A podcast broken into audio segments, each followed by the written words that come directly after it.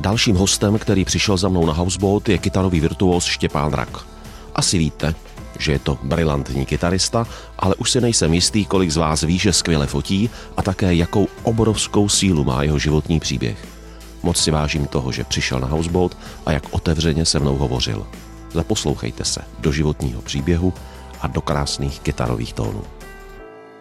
Dnes nastává veliká událost, protože u mě na houseboatu je legenda, světová kytarová legenda Štěpán Rak. Já tě zdravím, ahoj. Děkuji za pozvání. Díky moc, že jsi přišel. Já jsem stál o to, abys na začátku ještě neměl v ruce kytaru, aby to alespoň maličko, třeba pro někoho... Nevím, co s rukama. Je mi to jasné? Tak už si ji můžeš vzít do ruky. Už si ji je, tak to si vezmu velice rád a rovnou něco ukážu, co není úplně běžný u kytar. Mm-hmm. Protože já jsem Štěpán Rak. A podepsáno. Tady je podpis nádherná, ručně vykládaná intarzie raka z pravé novozelandské pečeti, eh, pečeti eh, perleti. perleti. A tenhle ten nádherný dárek, dárek mi dal Čundrák, kamarád Vašek Svoboda se svým synem Romanem. Oni to přímo udělali? Oni to přímo udělali, i celou kytaru udělali, dělají nádherné kytary. Šáhl by se jenom do ní jak, jak No, to jsou, já tomu říkám varhany kytarové.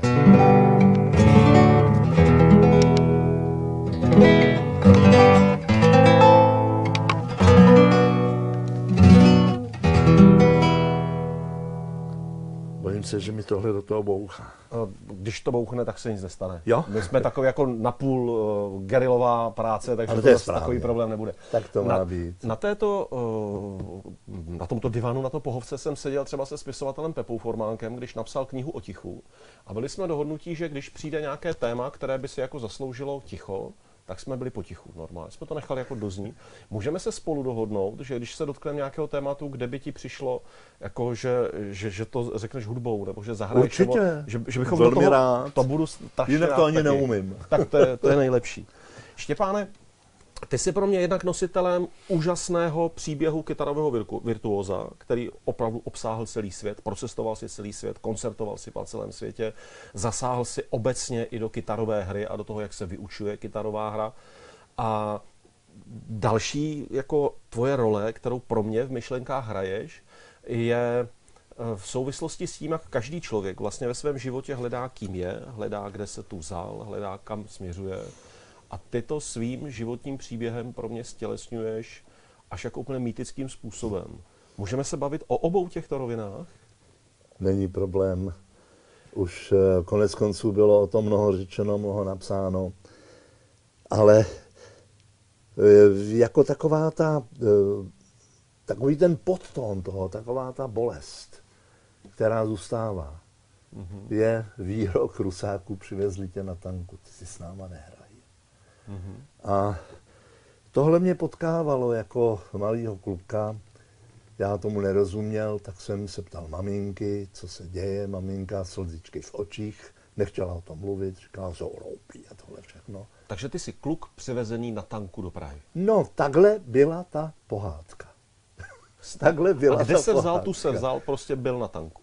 No, byl jsem podle toho příběhu, mě přivezli na tanku, dokonce mě snad našli v nějakých rozvalinách a já nevím co. A ujali se mě potom rakovi mimo jiné Josef a Marie, což je tedy mhm. báječné. Ono to nebylo na tanku, pokud už teď vím. Já jsem se narodil v Praze 8. srpna 1945 své mámě Vasilině Slivkové No, otec byl neznámý a postupně teď se dějí v mém životě veliké změny a dozvídám se věci, které mě udivují, nestačím se divit. A zatím, nežli to všecko nějakým způsobem v sobě pojmu, spolikám, tak eh, nechci moc eh, tyhle ty věci dávat na veřejnost, protože všechno jsou to eh, témata velice citlivá, ale patří k životu, jako všechno. Víš, eh, prostě vzdor tomu všemu, jak byly ty příběhy kolem mě, jak jsem onemocněl nějakým záškrtem nebo něčím. Maminka musela na Ukrajinu postarat se o svou rodinu. Tohle to všecko nějakým způsobem se nakupilo a tak dále. Ono to asi bylo o něco prozaištější, všechny tyhle ty věci. Ale teď je ta doba, opravdu doba rozbřesku v mém životě, mm-hmm. kdy se eh, dozvídám věci, eh, o kterých jsem ani vůbec netušil. A přijde čas, kdy tohleto všecko nějakým způsobem určitě eh, se, no, ne, nechci říct zviditelnit. Víš, ono jde o to, já nikdy jsem nepřestal a nepřestanu milovat svý adoptivní rodiče.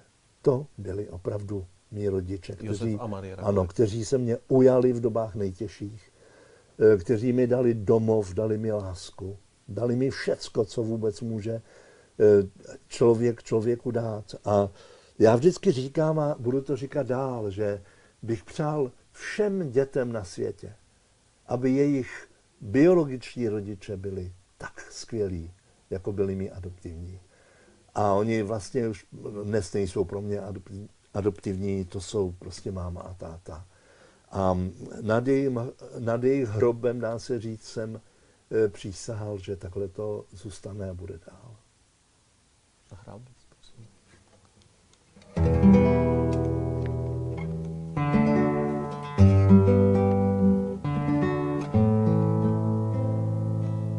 Co napadlo mě, e, tuhle písničku měla prým e, ráda Vasilina.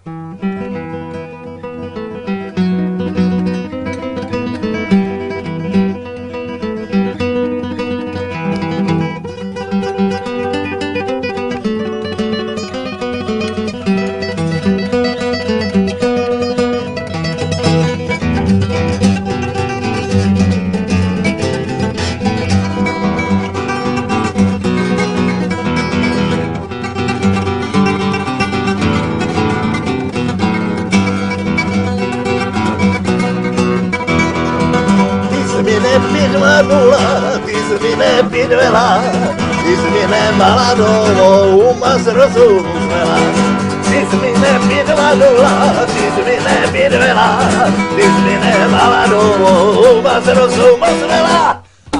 Skvěle. Takže to, ty jsi mi nepědvadula, ty jsi mě podvedla, ty jsi, ty jsi mě zradila. No je to krásná, nádherná ukrajinská písnička. Ta moje ukrajinská větev, na tom se také teďka pracuje. Prostě ta maminka Vasilina tak eh, zrodila ještě eh, svého dalšího syna Voloďu v Chustu a dceru, která bohužel už, už je tam nahoře Ljubu.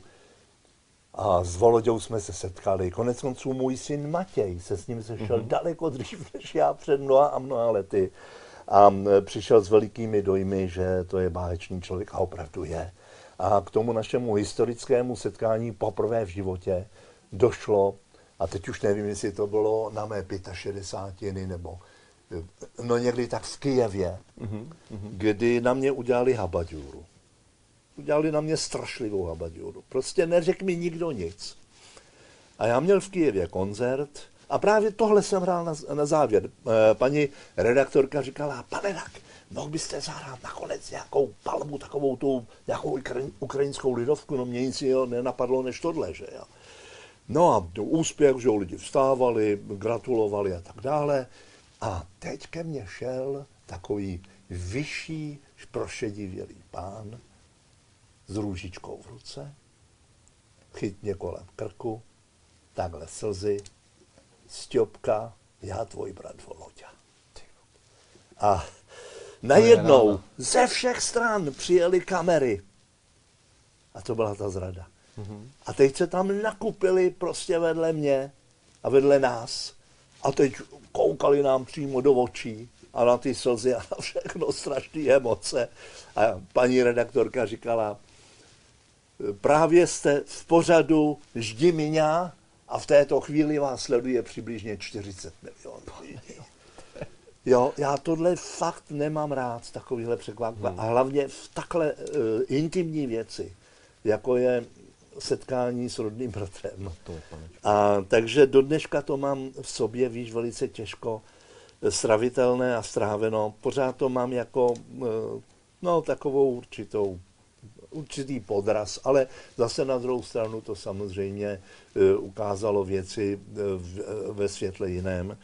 A proto i teď, když se dozvírám další věci, zase ohledně otce a tak dále, tak um, se bojím právě něčeho takového, takže raději Jo, si to naprosto. zatím nechávám, nechávám pro sebe. Beru a nemusíme vůbec, ani nechci No. se rýpat v bolestech, a my, ale jsem velmi rád, že jsi ochoten se o tom takhle bavit, nebo že jsme se o tom mohli takhle bavit, protože podle mě to vlastně nějakým způsobem hledá každý. Eh, Ať už má jasno v tom, jaké má rodiče, nebo má adoptivní rodiče, či jakýkoliv jiný příběh prostě ve svém dětství, ale vlastně takové to krucinál, kdo já teda vlastně jsem, to, tuhle otázku si podle mě každý někdy položil. A já mám až jako bázlivou úctu před tvým příběhem a před silou, eh, s jakou do něj vstupuješ, a je- otvíráš jej, odkrýváš jej, že si fakt myslím, že to je cené, že to je až taková výzva, jestliže se kdokoliv z nás ptáme, je to v pořádku.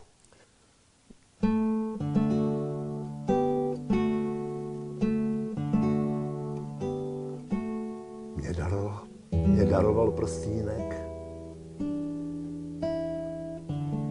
Děvčátko rozmělé, zamilovaná písnička táty a mámy Rakových. Tam se k tomu vztahuje totiž ještě jedna velice silná emoce. Než eh, maminka Marie odešla, tak eh, u mého kamaráda Božka Zelenýho nechala dopis pro mě, který mi měl dát až po její smrti, což učinil Bořek. No a v tom dopisu mě maminka píše věci o mé biologické mámě, o tom, jak mě vlastně získali od ní, pak ale ona, že mě chtěla zpátky. A napsala mi Štěpánku, nezlob se na nás, ale my už jsme tě dát nemohli. My jsme tě prostě milovali. A tohle, tohle je něco, co už v sobě mám a mít budu a nemůžu to prostě a nechci to ani ze sebe dostávat. Takže je s tím spojeno plno věcí, eh, které jdou mým životem. Postupně jsem se dozvídal další a další a dozvídám. A přijde čas na všechno. Všechno má svůj čas. Víš, mně připadá, že, eh, že i toto je studna tvé inspirace, eh, že i toto je prostě jeden z životadárných zdrojů veškeré tvé tvorby, ať už skladby, anebo v přednesu. A že i to je jedna studna toho, kdykoliv jsem viděl nějaké tvoje vystoupení, vždycky jsem si říkal, kurník, to je ctihodný profesor, strašně rád se směje, strašně rád se dobře baví a strašně rád baví lidi kolem sebe. V tobě je radost, v tobě je potřeba tvořit radost a žít jako, potkávat radost, mně přijde. A já si myslím, že toto je možná jeden z těch zdrojů, který tě tímhle směrem jako nabíjí a posílá. Víš, když, když mám eh, mluvit o té, té radosti, eh, když eh, půjdu zpátky do toho dětství a krásného dětství, protože já jsem měl kamaráda nad kamarády, Ferdu Leflmana. Mhm. A s tímhle klukem jsme chodili na naší louku, my jsme měli louku. A zatímco ostatní děcka se chodili koupat do řeky Berounky, tak my se koupali ve vlastním potu na té louce babičině. A bylo to něco neuvěřitelného, když potom tam začali v poledne, ne to, to raní, ta ranní atmosféra toho rozbřesku, my tam chodili třeba ve čtyři ráno už. A teď, jak se probouzel ten svět a to sluníčko, a pak přes to poledne ten mumraj těch všech broučků a A tohohle. co jste tam dělali? Stavili něco? Jenom ne, my jsme tam byli. Prostě my jsme Jo. tam byli, ale někdy jsme si tam vzali nástroje, Mhm. my jsme totiž spolu hráli na housle. A to byl ten úplný začátek. No a když potom večer vyšla večernice, na nebi se chvěje hvězda, je už po západu slunce. A tak moře rozlilo se, moře nebes pod večera. Tak na ten pocit se opravdu nezapomíná. No jo, jenomže housle jsou dobrá věc. Já když jsem chodil potom na výtvarnou školu, no tak tam kluci samozřejmě.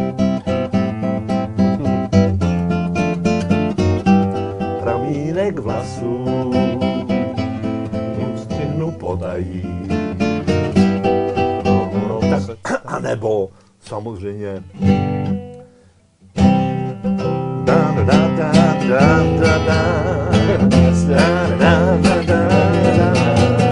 na Jána, že jo? A nebo... Balil z holky na kytaru. Zkrátka, no nemohl jsem, já hrál na housličky.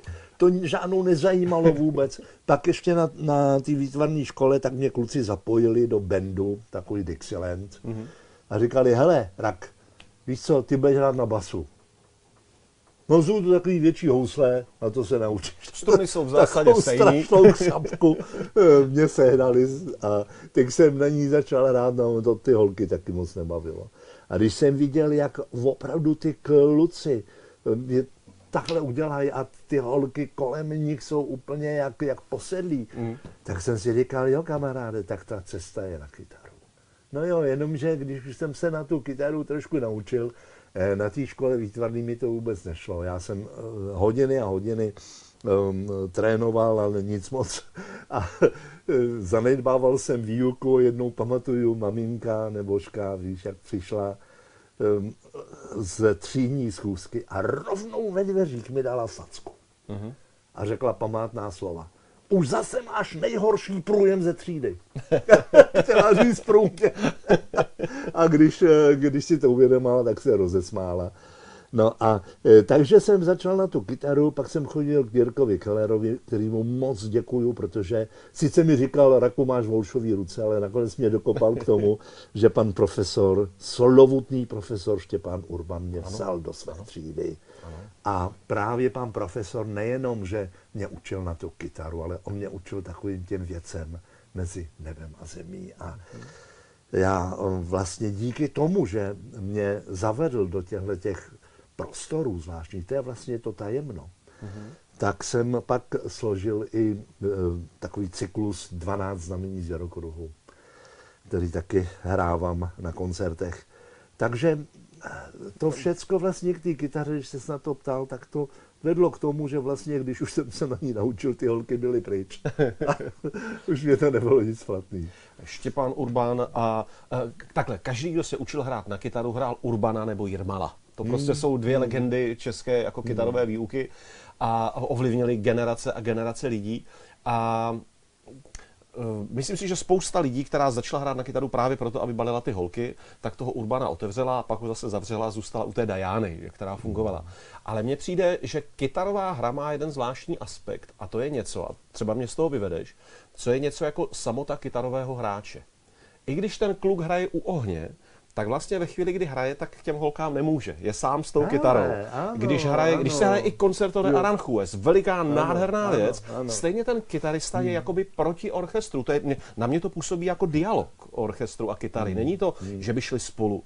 A e, říkám si, že vlastně i to jako tou barvou zvuku a tím tou tvorbou tónu je kytara a pozice kytarové hráče vždy unikátní, vždy jako jiná.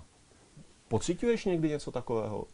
No je, jak jsi to řekl správně, je to originál, je to unikát.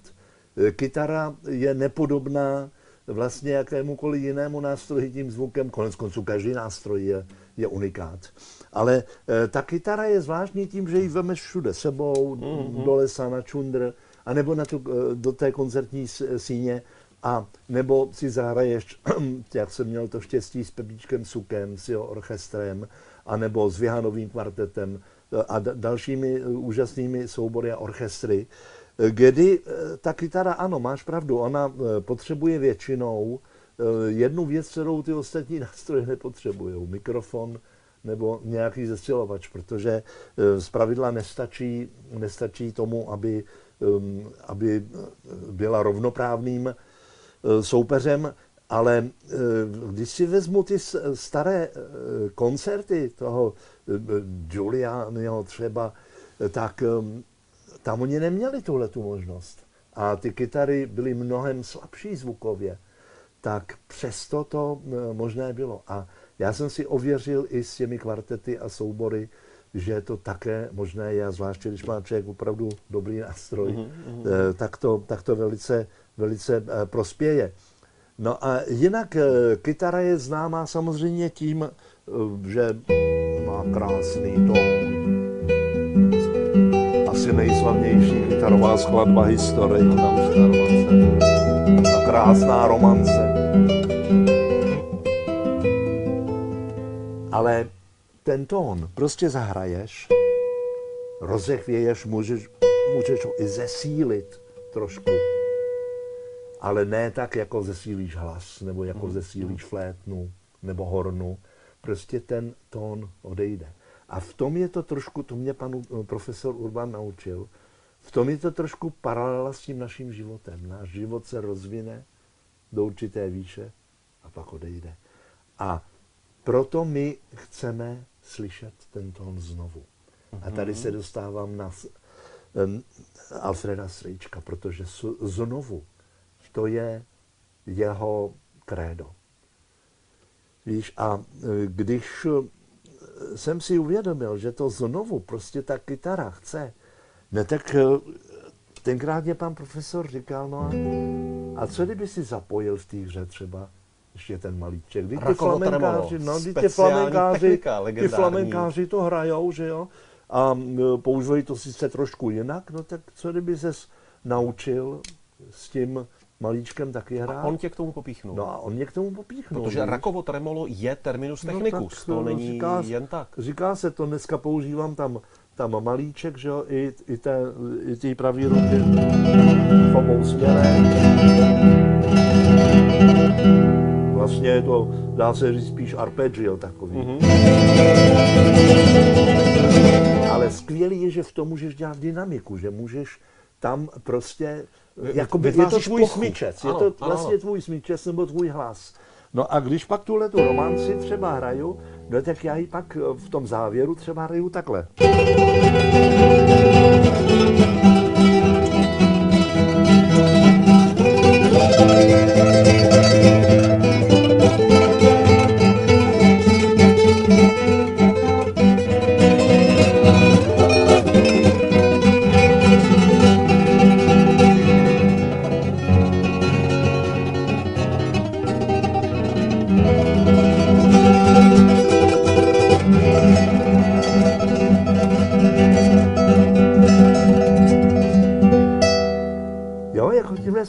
Způsobem, anebo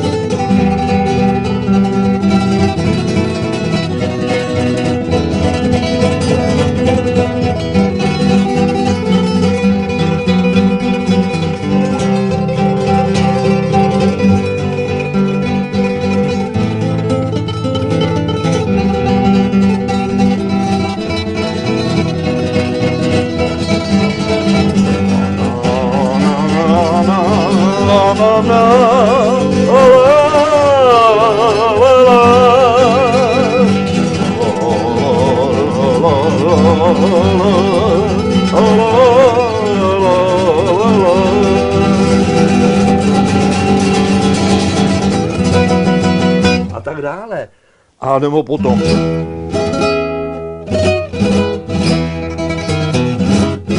Jo, čili ta kytara je pak schopná eh, vlastně naplnit eh, ta uh, slova Beethovenova třeba, mm-hmm. že mhm. kytara je malý orchestr. Mm-hmm. A John William Duarte, jeden z nejslavnějších vůbec takových těch osobností kytary, tak ten když si napsal, že um, Beethoven řekl, že kytara je malý orchestr, ale ten, kdo dokázal, že to orchestr symfonický, je Štěpán Rak. Takže to, no, to bylo... To jsme ne, poslouchali, to, to, to, to, jsou, to jsou moc veliká slova. ale samozřejmě si toho nesmírně vážím. No, dořekni jenom, co chceš říct, ale protože já, nebo jestli ti můžu No skočit. jo, v no, dobře, tak já ti skoč skočím, mi do řeky. Skočím ti do řeky. uh, uh, to, nejsou zas tak přehnaná slova. Ty jsi třeba ve Finsku založil vůbec systém učení spolu, kytary. spolu založil. Ono to bylo tak, že uh, oni, to taky vůbec nebylo lehký v té době se do toho Finska dostat. To jsou 80 No, let. no, no, to bylo rok 75. Mm-hmm. To, to bylo A pět let tam byl, do roku pět 80. let, pět let. A oba, eh, oba kluci se tam narodili, jak Matěj, který jde v mých stopách, dá se říct, tak Štěpán, který je paleontolog, vědec. Takže eh, to bylo eh, tak, že Sváťa Cibulka, kamarád, se tam už před dávnem odstěhoval. A eh, Vláďa Mikulka, který opustil tuto zemi v těch dobách, tak eh, jezdil fenomenální kytarista, mi- mimo jiné, který ano. mě hrál všude po světě. Tak eh, i ve Finsku hrál moje skladby a pan ředitel Laurila za ním přišel a řekl mu, já chci tohohle chlapa sem, aby tady učil. No a nebudu říkat ty štrapáce, který s tím byli mm-hmm. spojený, protože já vlastně spoluautor písniček Jardy Hudky, že jo, a šafránu a to, tohohle všeho, když vlastně jsme spolu dělali všechny ty co pak jste lidičky, co pak jste provedli, že jste tu zavřeni v tak velkém vězení. Co pak jste někoho chudého podvedli, že jste teď tady v těch barácích zavření. Nikomu na hlavě vlásek jsme nevodli, jsme velcí dobráci, to by jsme nemohli, jsme tady na práci, výdělek tu máme, na byt a na stravu a na oděv děláme. Jo, takže Litvínov, čo, cizinci, tohle všechno jsou naše společné písničky, takže eh, to Jestli soudruzi nakonec nebyli rádi, že tě na chvilku uklidili jako do toho Finska. No, tak oni nabízeli pak i vystěhování a tohle. No, to, o to teď nejde. Jde o to, že to Finsko byl nesmírný zážitek. A e, měl jsem tu čest e, vlastně v Jyväskylä, to je taky, dobře se to říká, spolu založit, protože u- on, už tam cosi bylo jako e, výuka nebo předvýuka, taková elementární kytary, ale eh, pan ředitel si představoval, že opravdu to veme někdo z gruntu, tak jsem rád, že jsem tuhle tu čest dostal a že jsem skutečně eh, tam eh, začal vyučovat a spoustu těch mých absolventů jsou dneska profesoři konzervatoří, a, což vždycky člověka potěší. No a teprve potom z toho Finska jsem se vrátil sem, pak jsem eh, tak různě eh, se dával tady dohromady. No. Nebylo to úplně lehké. Eh, Učil jsem na konzervatoři, ale měl jsem povoleno nejdřív jenom, jenom obligátní kytaru, ale zase to mělo úžasn, úžasnou věc. Poznal jsem tam všechny naše špičkové herce. Eh, a Dokonce i eh, Dan Landa ke mně chodil a, a, ma, eh, a Matásek a, a eh, já nevím, Veronika Gajerová, eh, koho si, s- Čenský, že jo, koho si eh, vzpomeneš z těchto těch lidí, tak eh, tahle generace, tak vždycky jsem učil na kytaru.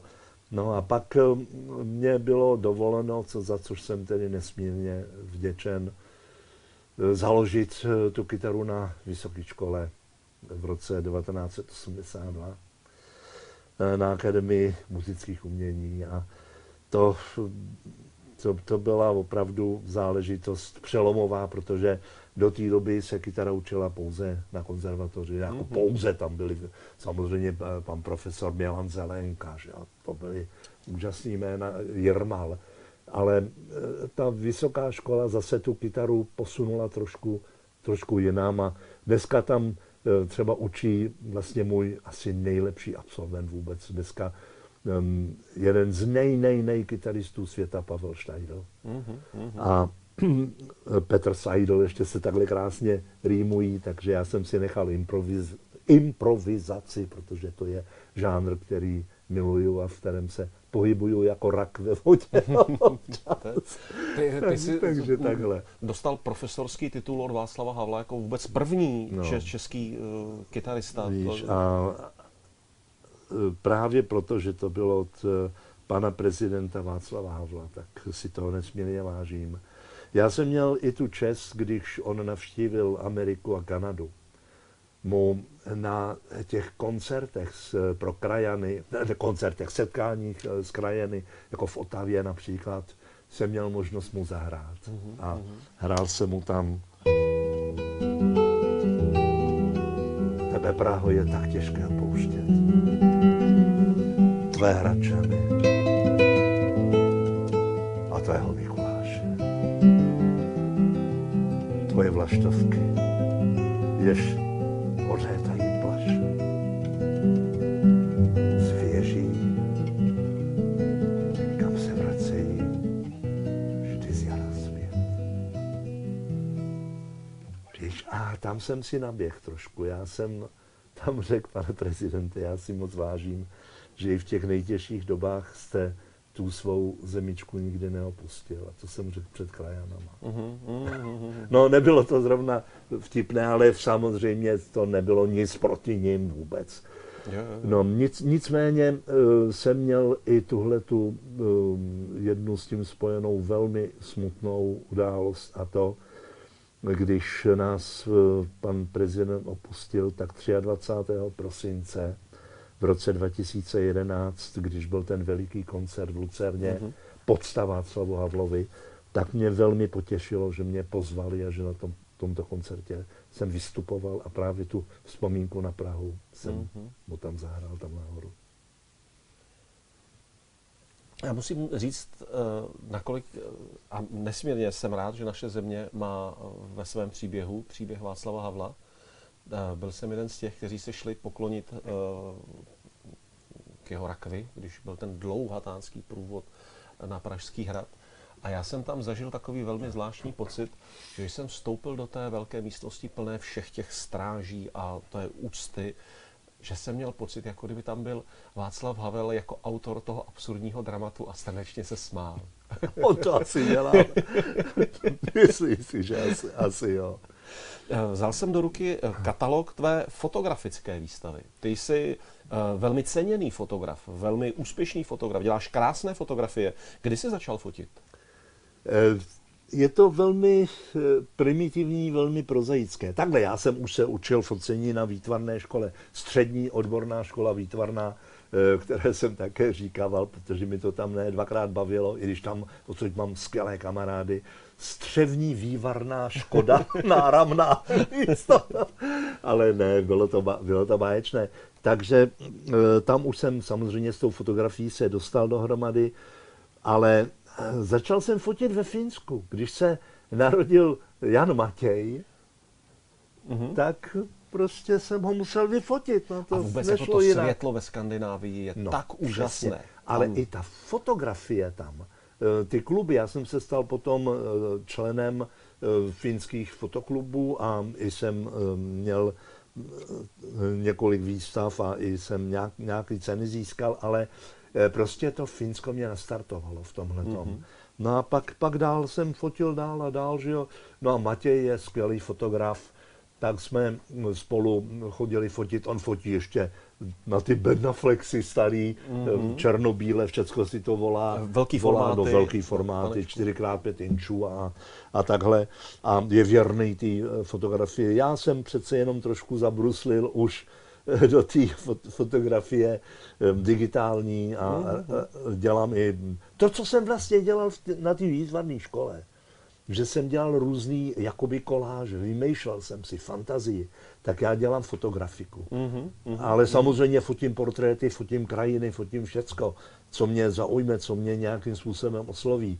No a jsem moc rád, že eh, tahle výstava, eh, kterou mi eh, vlastně uspořádal, uspořádalo Sleské zemské muzeum v Opavě a i mě vytiskly ty fotky, i, ty, i ten katalog, tak ta výstava je putovní, byla jak teda v budově muzea výstavní, tak eh, v Arboretu, kde bude do konce roku nový dvůr a teď byla ve Fulneku. Mhm, No a e, připravujeme s Matějem právě výstavu, takovou jakoby životní, na zámku Karlštejně, na Svratce, ne na hradě Karlštejně. Je to nádherné místo, už jsem tam měl tu čest koncertovat a stojí to opravdu za to. Takže Skvělé. když se podíváte na naše stránky, tak tam najdete všechno. Můžu tě poprosit, že byste vzal do ruky tu druhou kytaru? kterou No, tady tak to Je chce to, ale já, já v ní tak jako vidím, že k tím míříme k vyvrcholení toho našeho dnešního setkání. To není jen tak jaká kytara. Řeknu k tomu pár slov. Ehm, Festival rekordů ehm, Pelřimov. Volali mi z TV Nova, nebo odkud to tenkrát bylo. Pane Rak, prosím vás, ztratila se, nebo někdo ukrad eh, kytaru ze Sirek. Eh, Co si jako, nevěděli si rady, jak, jak kytaru ze Sirek. No nějaký pan Korda kdysi pro svou dcerku mm-hmm. udělal kytaru ze Sirek a ta je v Pelřimově v tom muzeu. Pak když ji našli, tak mě řekli, jestli bych na tom festivalu na ní nezahrál. No ško- to nešlo moc, jo. Tak mm. jako eh, něco se na to dal, dalo zahrát. A pak za mnou přišel takový mladý, sympatický pán, představil se Jan Řeřicha a říkal, co byste tomu řekl, pane Rak, kdybych vám udělal kytaru z kamene. Jsem takhle vykulil oči. Říkal, z kamene, počkejte, a to je jako z kamene, jako z kamene.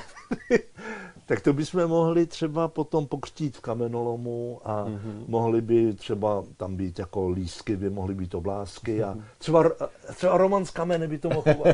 No ale já jsem se ho dotknul skoro, protože on říkal, ne, já to tak nemyslím, já myslel kytaru, na kterou budete hrát, koncertovat.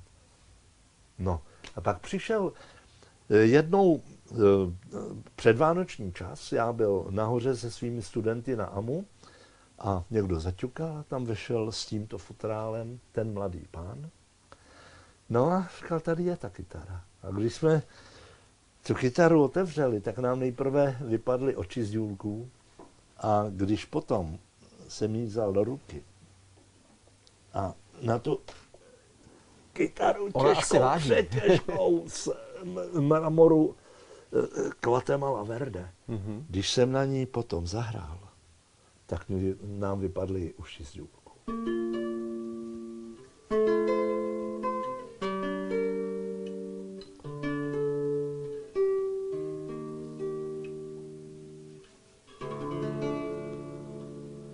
Ale ono se na nich dají hrát i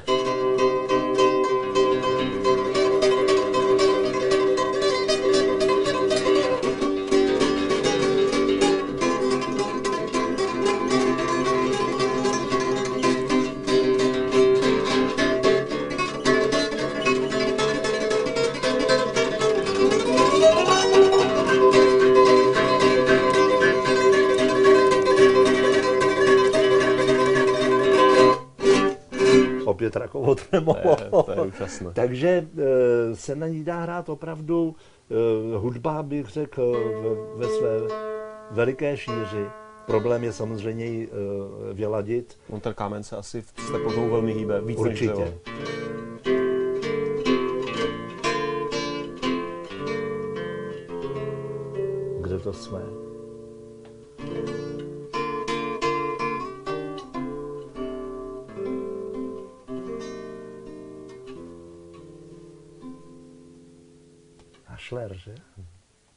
Tomhle místu.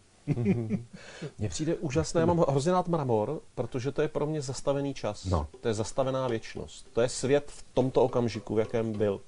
Víš, a mě napadla pak jedna, jedna úžasná, úžasná magie s tím. A to, že když zahraju tón, tak rozezním půl miliardy let. Když si tohle člověk představí, tak se takhle mrňaví. A je to opravdu dotek. Dotyk těch prastarých dob.